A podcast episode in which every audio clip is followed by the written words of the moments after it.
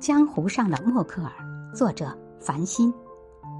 在德国许多政坛会议上，总理默克尔做了告别谢词，宣布今后不再涉足政坛。之后，人们起立鼓掌，最长的近十分钟。这时，默克尔眼前热泪。我们见到默克尔在维护欧盟的统一及利益上表现得非常坚定，在中国问题上较为友好和务实，对美国的霸道。也有适度抗拒。几年前，西方七国首脑会议上，他手掌桌面逼视特朗普的画面，使人印象尤深。同时，我们见过他为难民儿童沉尸海滩流泪，也见过他为德国国家足球队进球雀跃忘形，还有到商店买鱼的视频。那时的他就是一个彻头彻尾的大妈。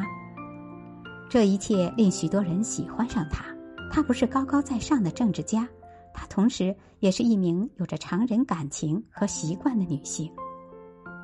被称为“铁娘子”的默克尔将会回归家庭，为她的教授丈夫买菜做饭。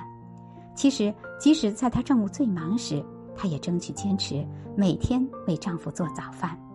他们住在公寓里，像普通德国人一样，洗衣打扫、下厨做饭。她至今坚持的默克尔是前任丈夫的姓，有人说她是要用这种方式纪念初恋。她现在的丈夫是量子化学领域的权威，个性同样鲜明，不但容她冠前夫姓，还严重抗拒把她和妻子扯在一起。他从不接受记者采访，不许陌生人出现在课堂上。有哪个学生向他提到默克尔，小心，这个学生很可能会被挂科。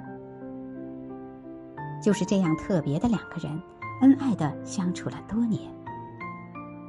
作为政治家，默克尔也受到许多抨击，最尖锐的是批评他的移民政策毁了欧洲。但这些都要交与历史评说了。二零二一年九月，默克尔将退出政坛，没有了默克尔的江湖，还将长久的流传他的故事。